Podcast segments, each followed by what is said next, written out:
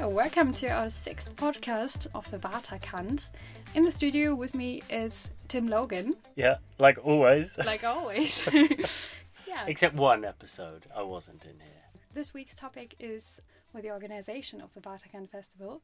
So, can you tell me something about how you started it? How big was your team and where are you based? Do you mean do you mean how we started it originally, or how I started like how we start this year to get ready for this year? Maybe this year. Yeah, yeah, um, yeah. Well, the first your your second question was where are we based? So we're kind of a distributed distributed team.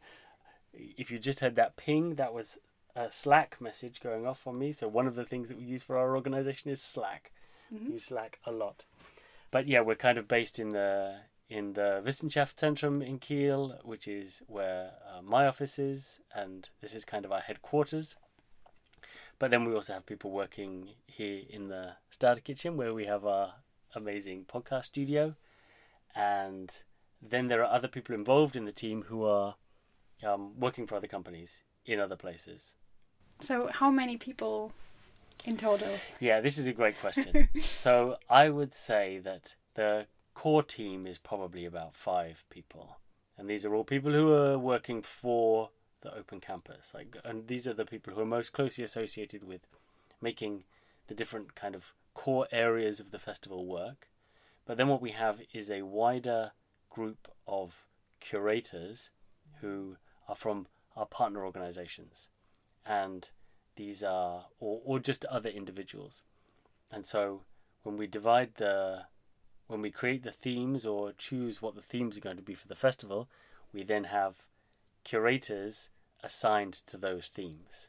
So and it may be that it's because they have some particular specialism um, in that area or sometimes we just have a theme and we need someone to pick it up and someone wants to get involved so we, we give them the theme and uh, and let them run with it, um, and then so each of those each of those curators will be then responsible for going and finding speakers and workshops within that theme, um, and you know, up to a certain amount. Maybe you know I think at the beginning I said let's go and find five pieces of content on each theme. And do you work the whole year on Waterkant? No, not yet. We don't, but I hope we will be very soon. Um, so we are working on getting to the getting to a place where it's possible for us to work all year round. For the past three years, because of the way we're funded, we don't actually start work until we've got our funding approved from the federal state, and so it, yeah, it makes it it makes it um, we can we can kind of work on it, but we can't really commit and spend any money on it. So we can think a lot. We've been thinking a lot Mhm. um, between uh, between the festivals for the past couple of years, and then really starting to act when we know we've got that funding. But hopefully we can we can change that. We'll see. Okay, so the high peak of the work is like a few weeks before, then in summer. Yeah, I mean months basically. So we started this year really going hard at the beginning of March. So you've got three and a half months. We're at the peak now. It gets it gets more and more, um, and you go through different phases. So in the beginning, it's really exciting because there's nothing, and we have to we have to find all of these these pieces of content, and you don't know what it's going to be. And what's interesting is that we take an iterative approach. So as we as we find things, we can see a theme developing and one theme not developing. And so what we can do is we can start to adjust the way the we can change the flavor of the of the festival according to what we're finding and then once we get a few things we think aha that's an interesting direction to go in and let's and let's see if we can find and do more of that. And this is really nice. So Wow. at the moment, are there any updates you can tell us about? Yeah, I mean, one of the things that's kind of sort of really developing in slightly unexpectedly is the virtual reality area. And again, I know I, I seem to talk about Denmark a lot when, like there, right? on the show. I, I like it there, and we really um, we're really interested in internationalization. And from Kiel, the first international place you can get to is Denmark. So it's really important for us, and, because Kiel has these uh, relationships uh, with Denmark, it makes sense for us to go there and get things from there. And there's a there's an amazing company called Khora VR who are the biggest VR content creation company in Denmark, and they create both entertaining content but also content for um, companies' business applications in virtual reality.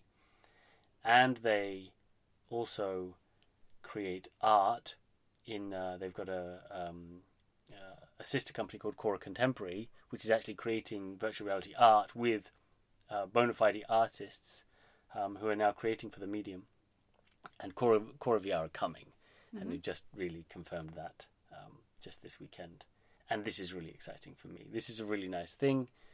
They can really talk about what's happening, really like kind of what what we can see around the corner for the world of how it's going to be to interact with the internet, what they call blended reality. So this is where the distinction between what we consider to be normal reality and these virtual and augmented realities, it's going to start getting a bit blurry. Mm-hmm. And I think we're going to hear some. They're going to do a talk about this. Okay. Yeah, or or other subjects. That's exciting. Yeah. Because I only experienced virtual reality on some exhibitions. Like for example, at Muthesius, there was one student who was doing something with virtual reality, kind of a PowerPoint. Mm-hmm. Um, and uh, also Arte did some projects, the mm-hmm. German French television program. Very special and very new, and nobody knew what to do with it. In, yeah. for example, for business mm-hmm. or for companies. Yeah. So they develop stuff for that. They like they for, totally for companies. Yeah, yeah, yeah, totally. Yeah, yeah, they're totally doing okay. that. So. Can you name an example how they do that? Yeah, I mean it's really good in training, right? Okay. So it's really good for training applications. So you can mm-hmm. put people into situations where you might be in a toxic situation in terms of like the air or the envi- the toxic environment, and you can learn how to do things in a toxic environment without mm-hmm. actually having to do it, or a really difficult, a difficult to get to environment. You can learn, mm-hmm. you can learn how to do it. But then there's also a lot of medical applications as well. So um, it's hard to learn how to operate on people when there are only so many people around who need a certain operation. Yeah. But you can do things in virtual reality around that, about like showing where things are. You can do a lot of um, rehabilitation work with uh, virtual reality mm. by giving people a sense of movement or showing them that movement is happening or it isn't happening. We've talked about this before. This is something that um, AutoVR do, the other virtual reality, one of the other great virtual reality companies mm-hmm. is coming.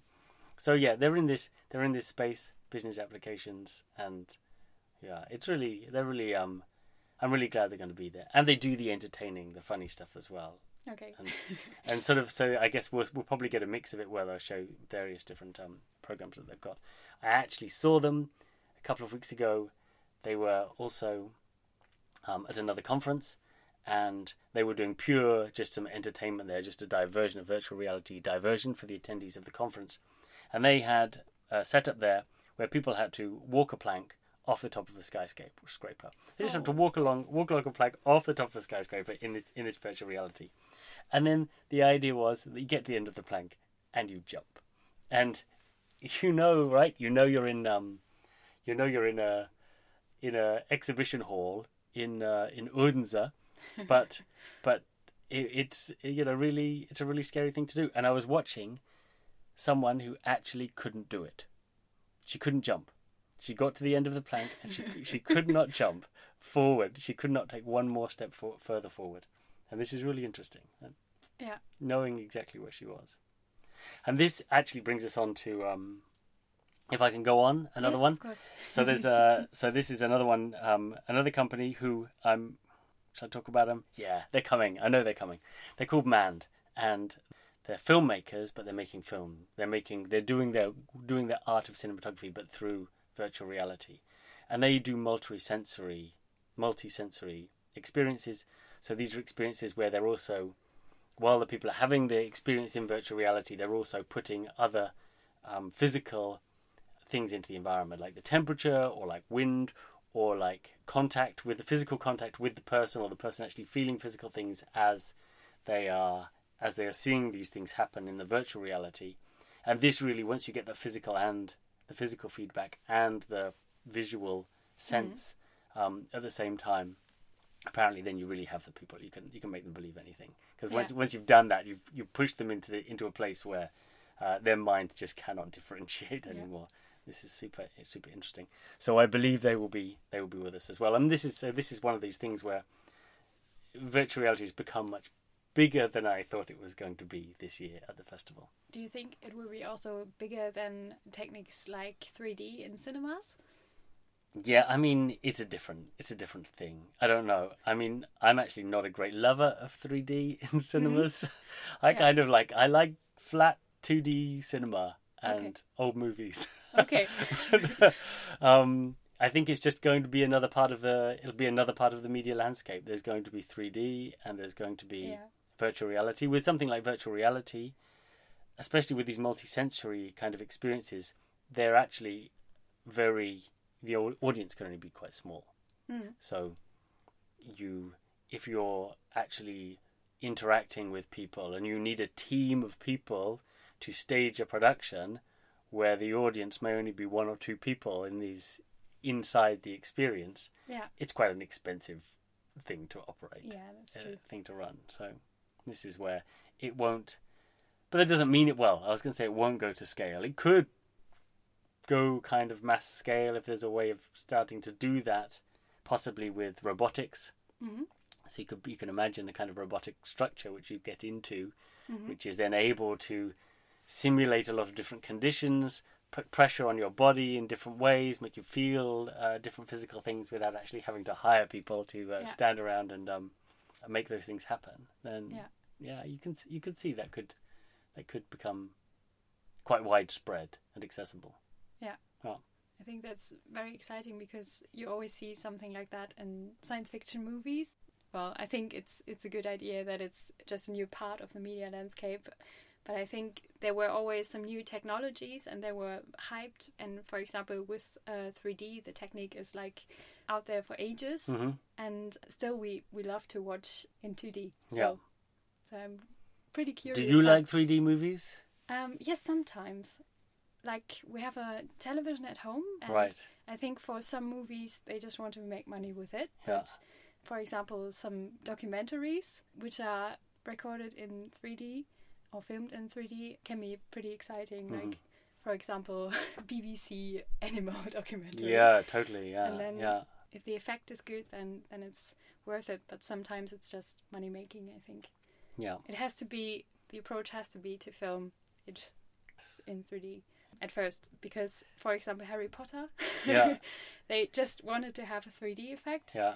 it didn't turn out so well in my Yeah. opinion Yeah, I, I think when you're when you're doing like when you start filming in 3D or when you start making films in 3D, then you start to like add certain action to the to the to the scenes to exploit the 3Dness. yeah So then you get all these like dumbass camera views where Yeah. you're seeing the axe spinning towards you and the spear coming out, and it's sort Yeah. of from a from a storytelling perspective, you're allowing it's like allowing the medium to dictate the the storytelling yes because you're saying, okay, well, we're going to fit it fit it into this, and sometimes you can see that that's done in too, too much of a kind of like overdone, placative Mhm. kind of way, you know. So um, yeah, I'm a little bit, I'm also a little bit skeptical about some Yeah. some 3D stuff.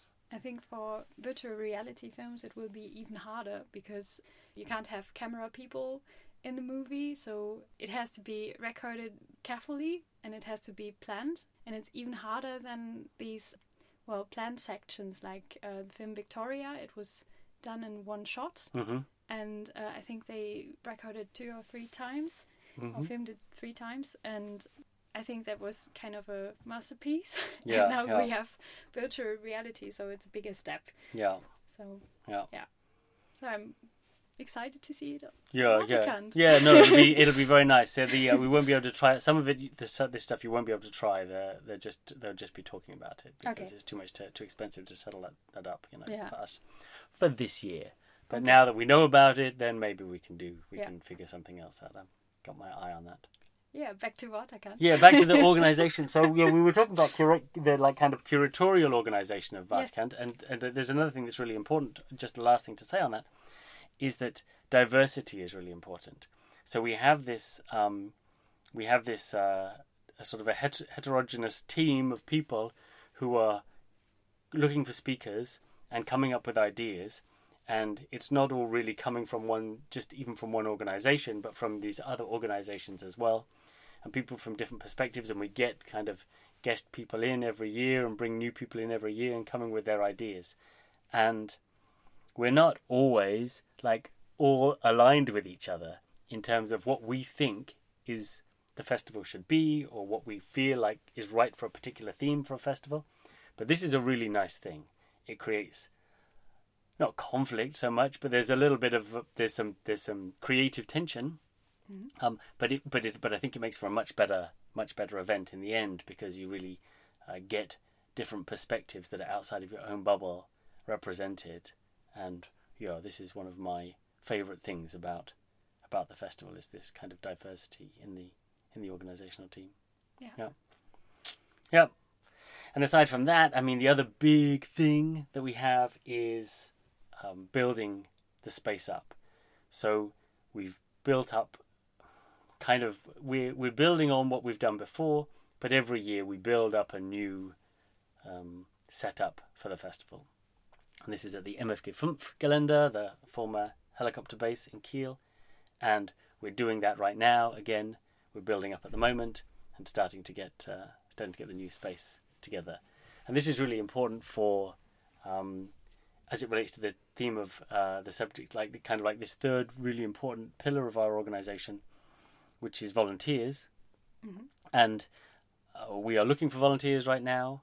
Volunteers are massively important for the event itself, so we need volunteers to come on board and make people feel welcome. There are a zillion jobs to do at the festival, and if anybody is interested and is listening now and interested, then please um, contact us at info at waterkant.sh um, to find out about the volunteering possibilities. But also, um, in the build up, we also need volunteers for the build up too, as well as the actual uh, doing things at the two day event. Do you have already material for the big hall, the MFG Kalender, or do you always Yeah, I mean we have we've built some really nice stuff over the past couple of years, so we keep it and we're using it again. Yeah. And we've also borrowed some really nice stuff over the past couple of years. So the best of this stuff we will try to borrow again. Okay. In 2017, we had a stage which was a caravan which had one side of the caravan cut off, and it had been had like a green carpet inside and been painted green inside, and had lights across the top of the of the cut off opening, and we used this as a stage. And we Nice. used this as our main stage, and it was cool. super cool. It Yeah. was a really, really uh, nice thing to have. yeah. We didn't use it in 2018. We had like other ideas. We moved the stages around and things, but Mhm. um, maybe that will put in a guest appearance again at some point. Then. Yeah. in caravan What do I have to bring as a volunteer? As a volunteer, Yeah. you really need to bring enthusiasm, Mhm. right, and some kind of. It doesn't matter if you don't know anything about any of our kind of subjects, but you have to be someone who wants to learn about this kind of thing. You know, you have to be someone who's excited by ideas around entrepreneurship and ideas around just getting up and doing something for yourself, trying, like Jodorowsky says, like really trying to be creative, trying to uh, make a difference in the world. We're a very authentic organization, and so we try to do things which really have meaning. We're not doing this for commercial gain, we're doing it because we love doing it, we want to do it, we feel like it's the right thing to do, um, especially for young people in, uh, in Schleswig Holstein. And we need people who are going to kind of get into that vibe, you know? Okay. Do I have to speak English? Yes. Okay. Definitely one of the things, yeah. Bring English, enthusiasm, curiosity, Yeah. and your you, there's a kind of you can work. Um, I mean, at least be available on the 13th and 14th of June, which are the main days. But we also have other requirements for before the event, and also after the event for taking things down again. And yeah, there's some really interesting jobs. I think you can really learn something as well. And Um, it's also good for networking because Yeah. you can meet a lot of people Yeah. also from Yeah. Scandinavia, Yeah. I guess. Lots of people from Scandinavia, but also just like a, you can make a great a great network in Kiel. Yeah. So I mean, I think everyone who's involved who gets involved in the festival, their network in Kiel and Schleswig-Holstein like grows massively once once they're into it, you know, and you start to. I mean, Kiel was a village anyway before before you start, and then you really start to bump into people you you know all the time because, you know, you, there's there's you, we bring a lot of people together who are actually involved in the creation of the festival itself. So, yeah, it's it's uh yeah, it's great for meeting people too. I saw on uh, Instagram that there's a festival which is called Vodakant. hmm Have you seen that? Yes, it's not by the same organization, Mhm. but we know the Vodacant, Vo- people.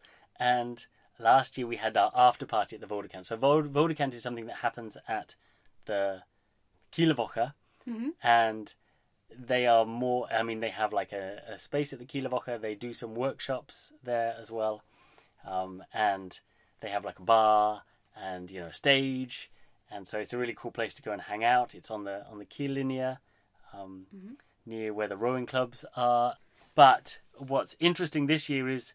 Uh, yeah, last so last year we kind of had an after party kind of cooperation um, going on with the Vodacant, and this year we're actually taking some space at the Kiellinie during the Kieler Woche, like kind of right next to them. Ah, So okay.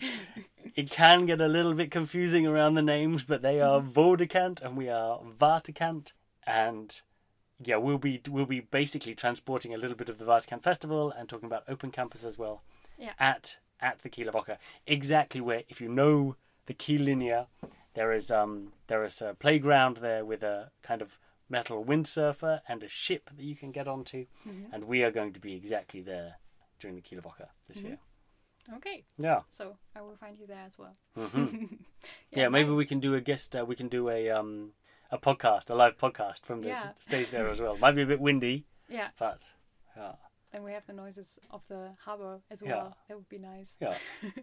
I'd like to have that. yeah. okay. yeah. So thanks for listening. Thank you, thank you very much. Yeah. See you next week.